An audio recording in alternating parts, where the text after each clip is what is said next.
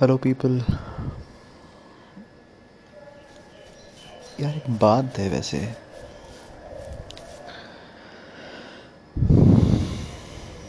इस बार मैं कुछ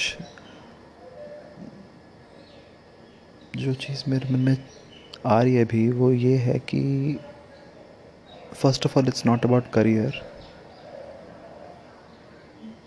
पता नहीं अब करियर के लिए ये रेलेवेंट होगी या नहीं होगी, ये आप सब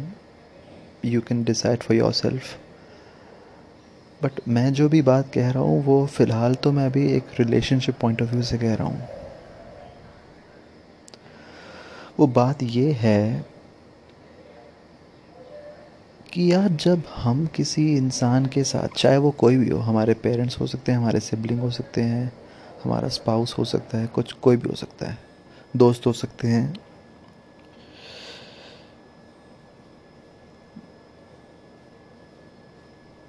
जब हम किसी रिश्ते में ट्रांसपेरेंसी,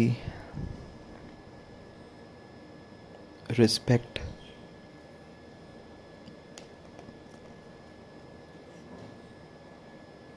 फेथ, ये सब आपस में इंटरकनेक्टेड हैं।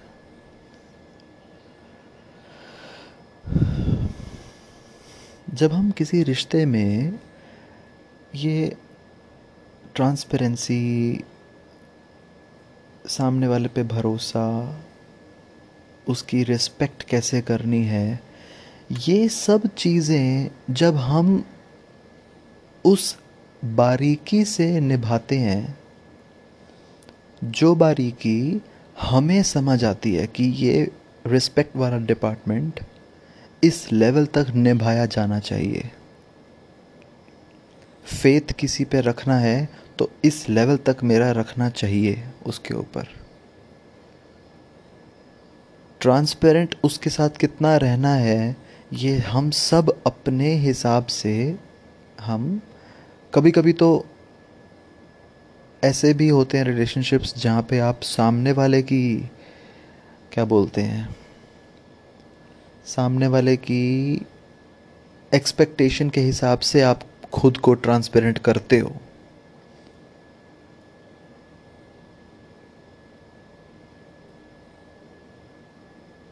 वो एक अलग गेम है,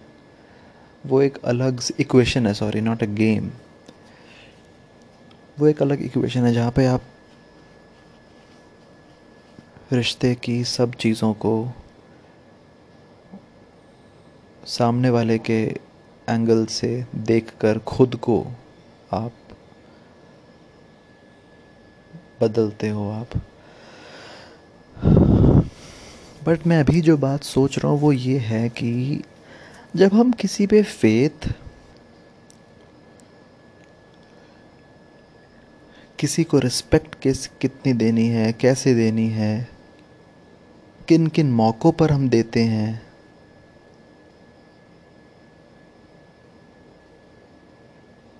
या हम सामने वाले के प्रॉब्लम में या उसकी सक्सेस के इवेंट में हम कैसे उसके लिए अवेलेबल रहेंगे या उसके लिए कितना खुश रहेंगे, ये हम सब चीज़ें अपने दिमाग पे भरोसा रखते हुए, अपने एक्सपीरियंस पे भरोसा रखते हुए हम निभाते हैं।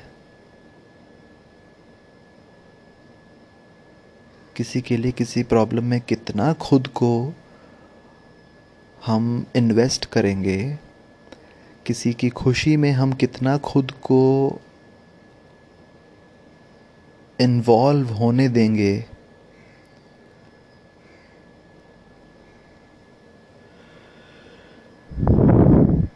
ये सब चीज़ें, ये सारी जिसमें हम सामने वाले के प्रति अपना दायित्व, अपनी रिस्पॉन्सिबिलिटी कितनी निभानी है,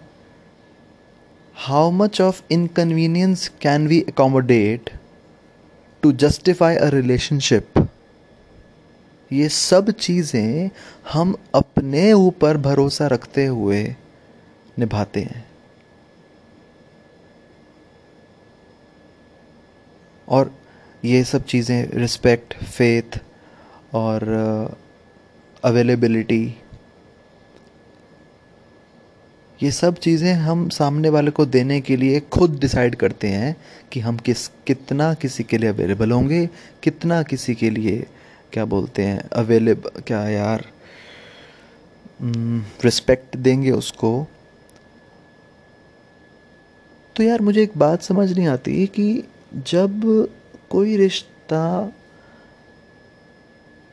जब हमें दिख रहा है कि कोई रिश्ता पार्टनरशिप के बजाय ओनरशिप में कन्वर्ट होता जा रहा है, जब हमें दिखता है कि कोई रिश्ता, चाहे वो रिश्ता 2 साल पुराना हो, 6 महीने पुराना हो या 30 साल, जितना भी वो रिलेशन पुराना हो, if we are able to see a pattern that it was never a partnership or it was a very calculated partnership, most of the times it was just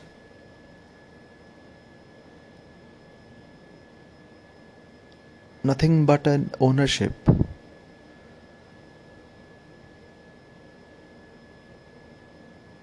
a very hard ownership.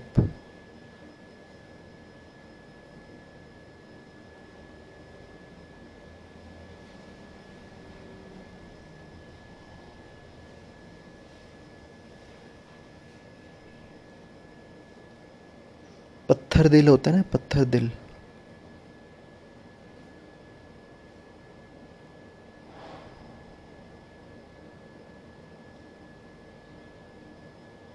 मतलब इस level की ownership कि आप दूसरे के प्रति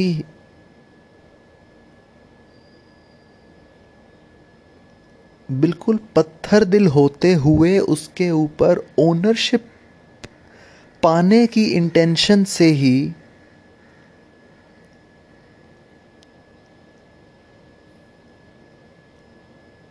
बिना उसके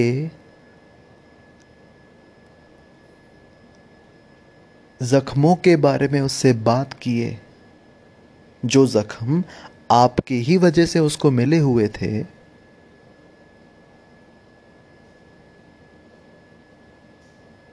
जब जब उसको किसी और चीज से हर्ट होता था तब तो आप उसके उस इंसान को समझने के लिए, उस इंसान को पढ़ने के लिए कि इसको क्या क्या चीज़ें हर्ट कर रही हैं, जब उसको दूसरी किसी वजह से हर्ट होता था तो आपने उसको बड़ी शिद्दत, बड़ी फुर्सत से, I would not say it was शिद्दत बट बड़ी फुर्सत से आपने उसकी प्रॉब्लम को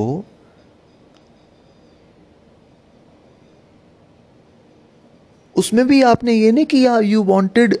to help us but you just wanted to know कि हम किस चीज़ की वजह से हम किसी चीज़ के साथ हर्ट हो रहे हैं या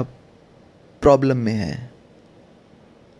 ताकि वो चीज़ जिसकी वजह से हम हर्ट हो रहे हैं वो चीज़ कितनी जायज़ कितनी नाजायज़ है उसके बारे में आप हमें समझा सको।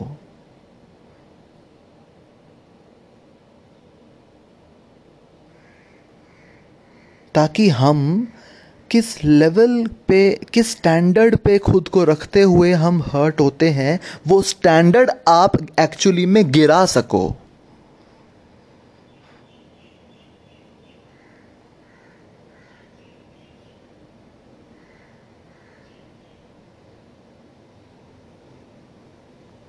कोई इमोशन अगर हमारा अपने आप के लिए बहुत जायज़ हो फील करना, तो उस इमोशन को आप फिजूल हमें समझा सको।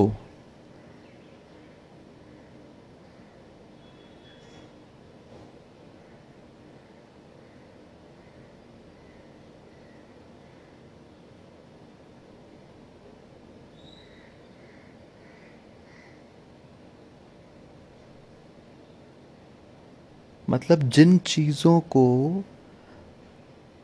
हम महसूस करके या उन चीज़ों को हम प्रोब करके, the word is probe, PROBE, जिन चीज़ों को हम प्रोब करके रूट कॉज को हम एलिमिनेट या रूट कॉज पे काम हो सकता है जो कि किया जाना चाहिए, तभी उसने आपसे वो बात डिस्कस करी थी ना।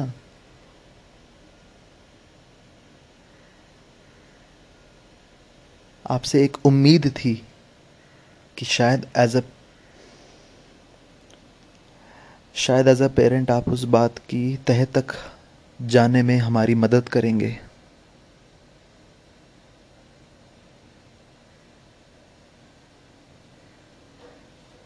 But you, because you had a very vested interest, I know this is a very predetermined narrative, ये एक ऐसी कहानी है जो maybe I would sound like कि मैं लेकर ही बैठा हूँ ये सब चीज़ें, बट मैं जो बात कहना चाह रहा हूँ, I don't know how much of you would able to relate with it, but I just thought अगर कहीं ना कहीं कोई इस बात से एग्री करे तो वो समझ पाएगा और वो अपने प्रॉब्लम्स की ओनरशिप ले सके, क्योंकि हम बहुत बार अपनी प्रॉब्लम्स के सर्टिफिकेशन की ही वेट में बैठे रहते हैं।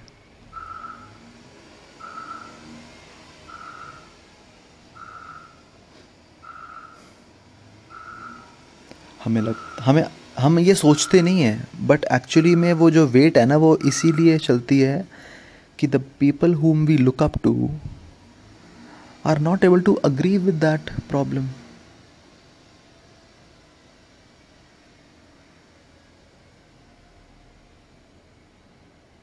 उनके हिसाब से the problem is sometimes invalid, उनके हिसाब से this questioning is very futile, it's all you who is seeking attention। आपको हो सकता है हेल्प चाहिए हो, लेकिन लोगों को लगता है आपको सिर्फ अटेंशन चाहिए।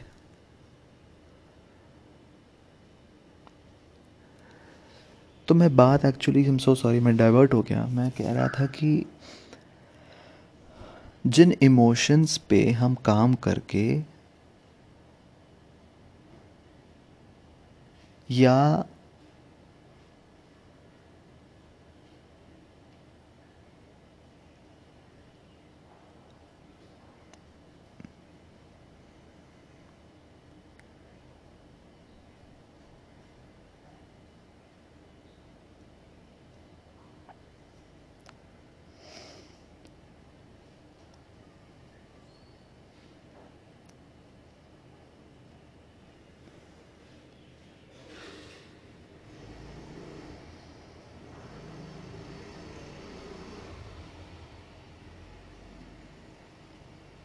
जिन इमोशंस पे काम करके और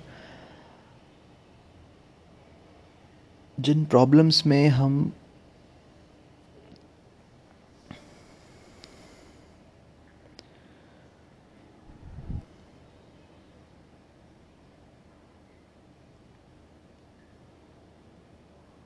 सोचते हैं, हम मानते हैं कि unless somebody whom we look up to, जब तक वो इंसान इन प्रॉब्लम्स में हमारे साथ अग्री नहीं करेगा,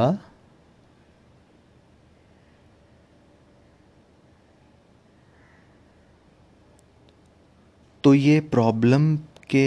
बारे में खुद को प्रॉब्लम में मानना ही मेरी शायद अपनी बेवकूफ़ी हो सकती है, या मेरा बचपना, या मेरी ओवर थिंकिंग हो सकती है।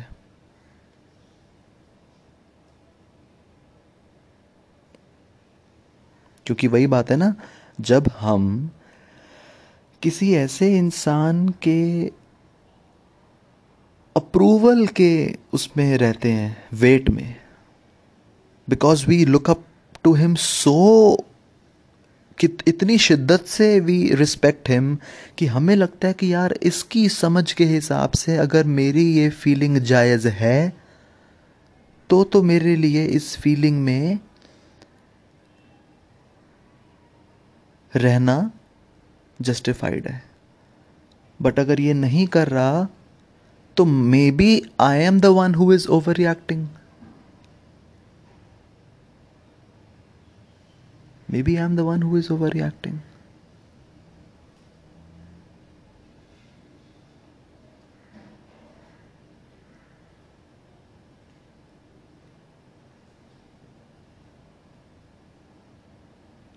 आपको लगता है कि यार मैंने अपने इतनी गहरी प्रॉब्लम किसी के साथ शेयर करी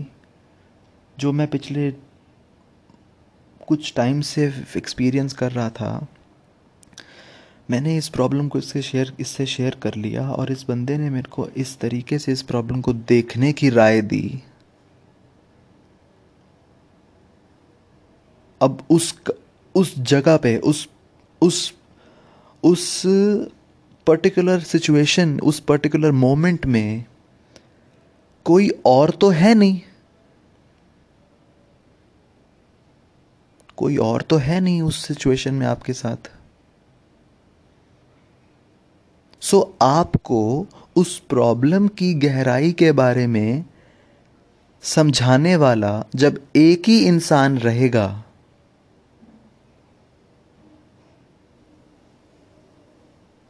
और वो इंसान हमेशा अगर आपको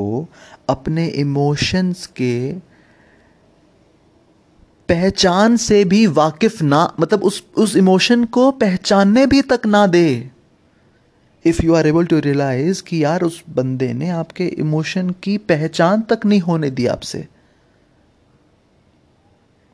उस इमोशन की प्रोबिंग, उस इमोशन को फील तो एक अलग लेवल है, लेकिन उस इमोशन को कहते क्या है, वो वैलिड कितना नहीं है, वो सब अलग चीज़ है, वो उसको कहते ही क्या है उसने वो तक नहीं आपको समझने दिया।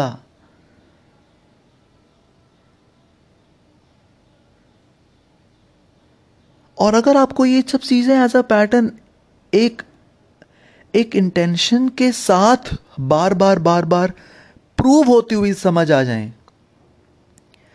कि जिन जिन इमोशंस से मुझे महरूम रखकर एक इंसान अपने प्रति हमेशा इन्वेस्टेड रख पाता था,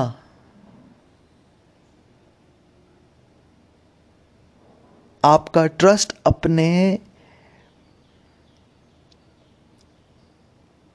ऊपर मेंटेन करवा पाता था,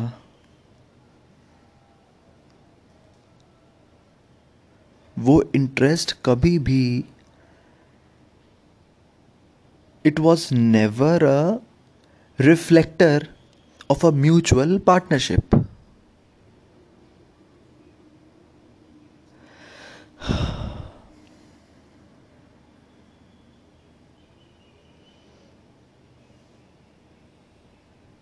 It was nothing more than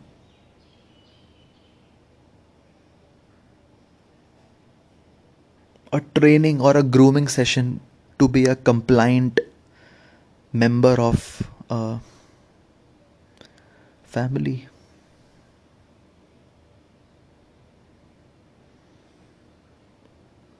Maybe you were being groomed to be a conforming member of a family in which you are, no matter how you earn, how much of his survival is sponsored by you or managed by you, but आपकी जगह, आपकी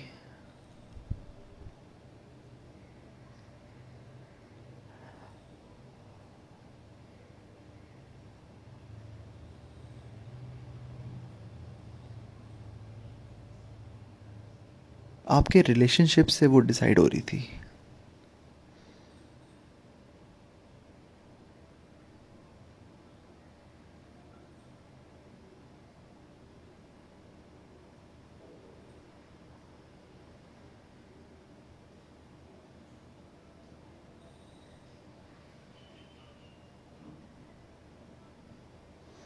आप किसी रिश्ते में खुद को कितना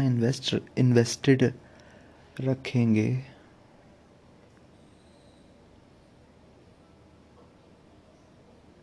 ये सब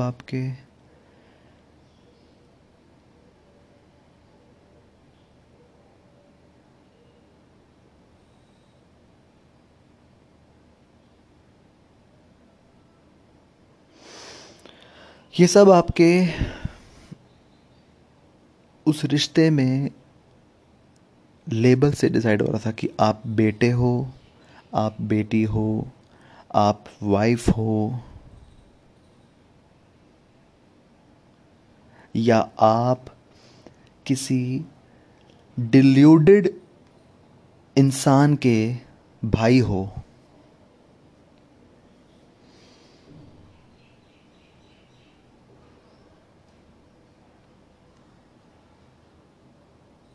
It was it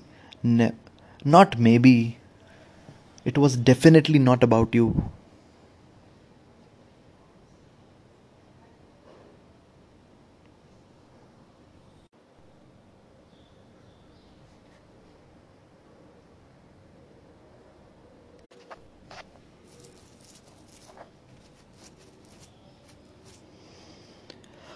तो सॉरी यार, मैं बहुत ज़्यादा भटक गया। आई एम सॉरी, ये बीच में रिकॉर्डिंग ऐसी हो गई। जब हम किसी इंसान के साथ, लेसन ये है, जब हम इंसान के साथ हम किसी के लिए कितना रिस्पेक्टफुल होना है, फेथफुल होना है, अवेलेबल रहना है, ये सब डेफिनेशन जब हम किसी एक इंसान का खुद से डिसाइड करते आ रहे हैं,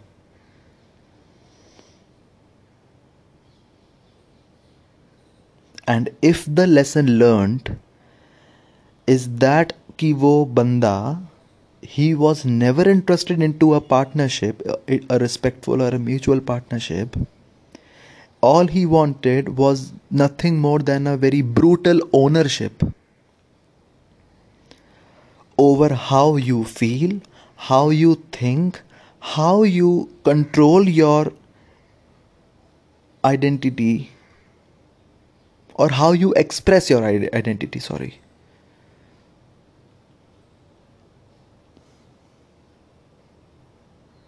how free you want to feel in a particular situation, how free you want to feel, or you are used to feeling in a particular situation or a conversation or a situation, कुछ भी। It was nothing more than a brutal ownership, a ruthless an emotionless ownership.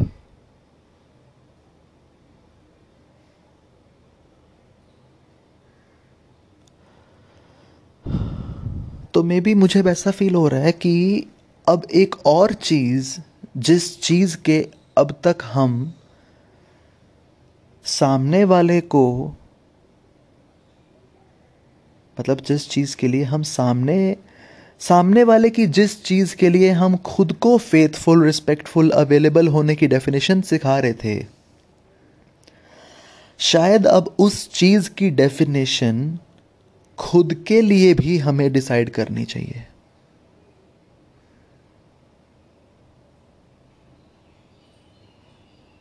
और वो चीज़ है खुशी, वो चीज़ है खुशी। सामने वाले की खुशी के लिए आपने खुद को फेथफुल, रिस्पेक्टफुल, अवेलेबल होने की डेफिनेशंस, लिमिट, हर चीज़ के लिए अपने आप को आपने बदला।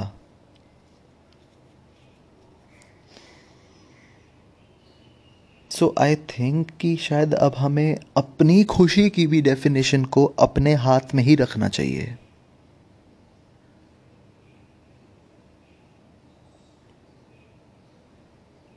Because whenever you will try to repair the disconnection or not disconnection, but the bond that you are expected to continue. But because it is a very it is a very one-sided equation, it is a very one-sided equation. तो क्योंकि यार जब आप एक रिश्ते को हमेशा जोड़ने की एफर्ट आपके ही ऊपर आए, हमेशा उस रिलेशनशिप को जोड़े रखने की, उस रिलेशनशिप को मेंटेन रखने की, अगर हमेशा एक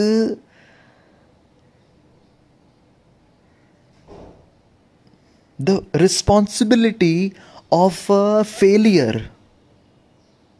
no matter how minute, how minuscule, how wide impact it had on the happiness of the other person in that relationship.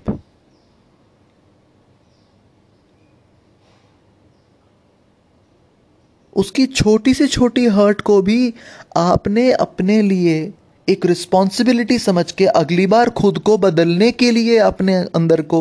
खुद को कन्विंस कर लिया था.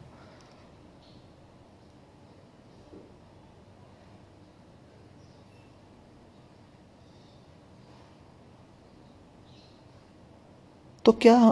हमें अभी इस चीज़ के लिए हम क्यों किसी के लेबल के लिए वेट करते रहते हैं? Why do we wait for a person, for an angel to come in our life? Why would somebody understand? भाई आपकी कोई मासी है, आपका कोई दोस्त है, आपके कोई जीजा जी हैं, आपका कोई थेरेपिस्ट है जो उस सिचुएशन में, उस कमरे में आपके साथ था.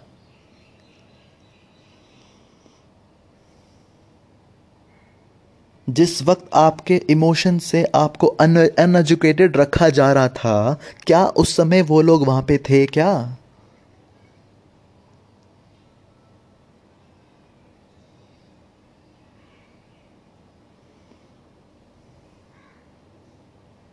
और अगर उस सिचुएशन की डिटेल अगर बाद में अगर आप लेकर जाते हो और उस डिटेल में अगर वही इंसान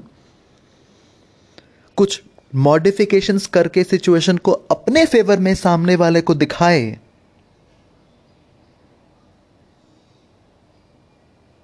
और इस तरह बिहेव करे that he was the one who was being damaged और ही हु वॉज बीइंग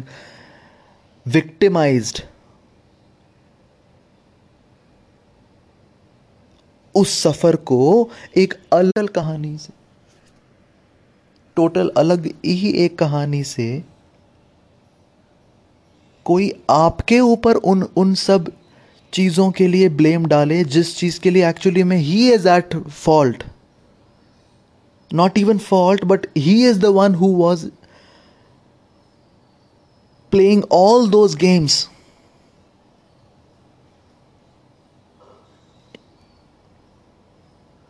तो अब आप मुझे बताइए कि किस दिन,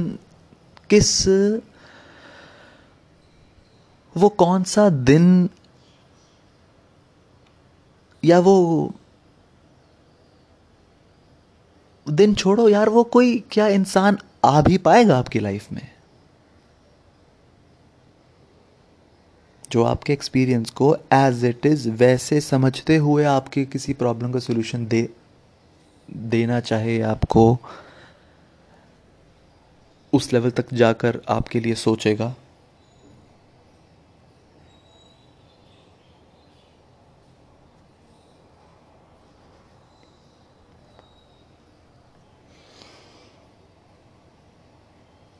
आइडियली इस चीज़ के बारे में we should be having a very detailed conversation, but अभी क्योंकि the purpose is not to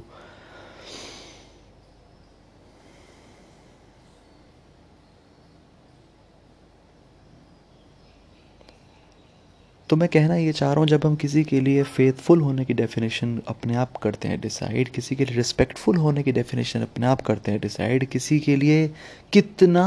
किसी की असुविधा के लिए खुद को कितना ज़्यादा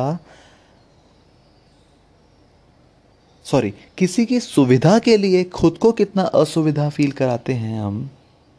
और कितने कितने लेवल पे असुविधा फील कराते हैं, कैसे कैसे लेवल्स पे। जब ये सब चीज़ें हम डिसाइड खुद सामने वाले के लिए कर रहे हैं,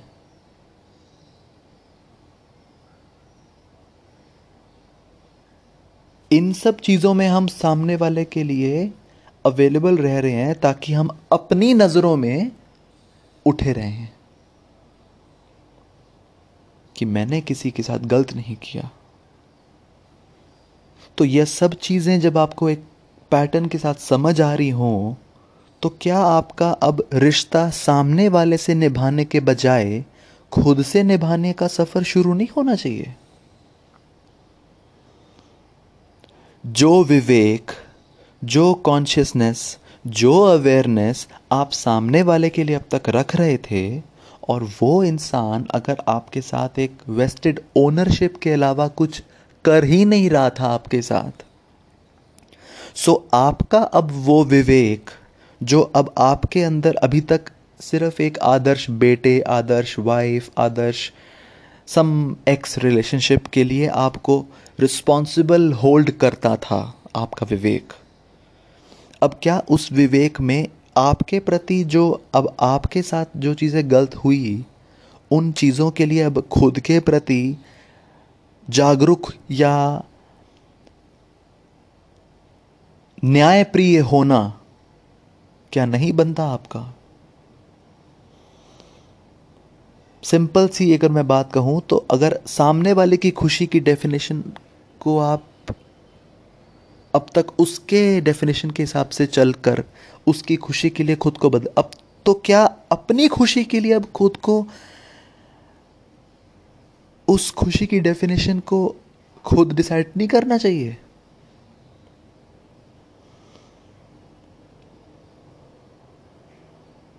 जब आपको समझ आ जाए कि कितनी छोटी छोटी बातों में एक इंसान ने कितने ऑब्वियस इंटरप्रिटेशन से आपको महरूम रखते हुए एक बंद कमरे में वही इंटरप्रिटेशन सीखने पर मजबूर किया जिससे एक्चुअली में वो खुद को सेव कर सकता था।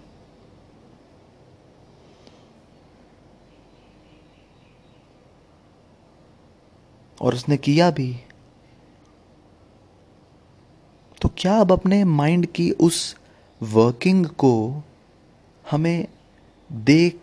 अगर हमें दिख रहा है कि वो वर्किंग एक बंद कमरे में सिखाई हुए तरीके के वजह से बन गई है, मेरी दिमाग की सोचने के तरीके,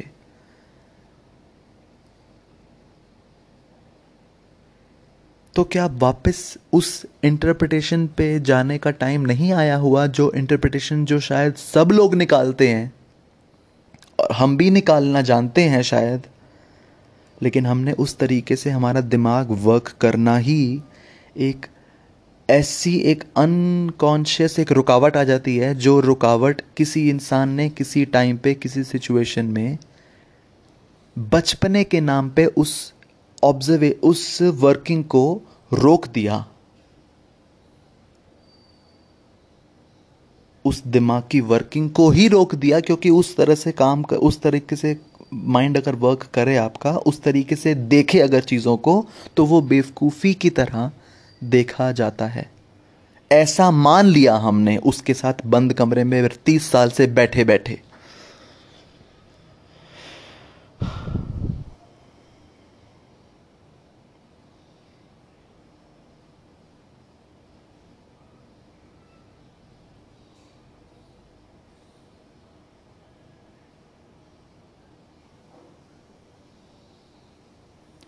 So all I wanted to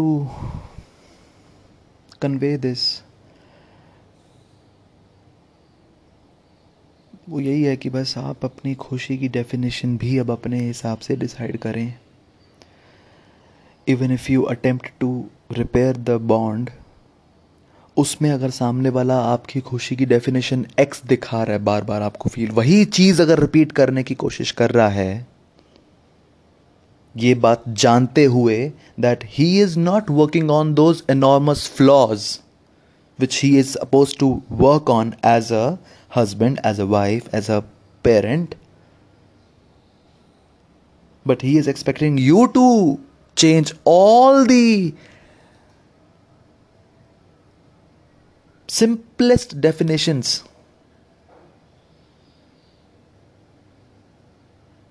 किस चीज़ को हेल्प मानना है, किस चीज़ को इंटरफेरेंस मानना है, किस चीज़ को डिसरिस्पेक्ट मानना है, किस चीज़ को रिस्पेक्ट, ये सारी डेफिनेशंस आपकी बदलने के बाद अब वो आपकी खुशी की भी डेफिनेशन को अपने हिसाब से कंट्रोल करने की अथॉरिटी अगर आपके सामने अज्यूम करते हुए आपके ऊपर इतने कन्विक्शन से आपको आपके साथ डिसएग्री कर रहा है. So maybe it is the time when you need to uproot all those teachings. उखाड़ो उन सब चीज़ों को अपने अंदर से जो जो आपके अंदर हर उस चीज़ में एक ऐसे बिहेवियर के लिए डाल दी थी जिस बिहेवियर से आप बस सर झुकाना सीखते हैं, उंगली उठाना नहीं सीखते. ये लाइन तो अब बहुत क्लियरली और बहुत अंदर से महसूस होती है. आई जस्ट होप ये जिसके लिए ज़रूरी है वो वहाँ तक पहुँच जाइए podcast.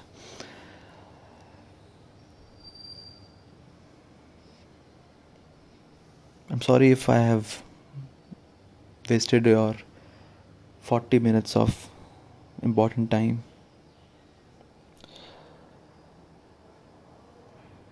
I'll try to be as precise as possible next time. Thank you so much. Thank you so very much.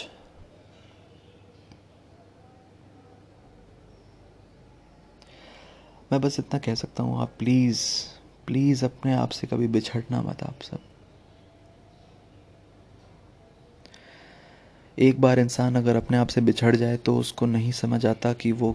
जो उसका कौन सा बिहेवियर उसका अपना है या कौन सा बिहेवियर उसने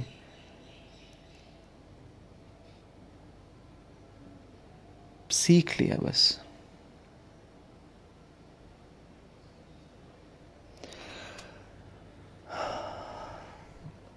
take care. Keep shining. Bye.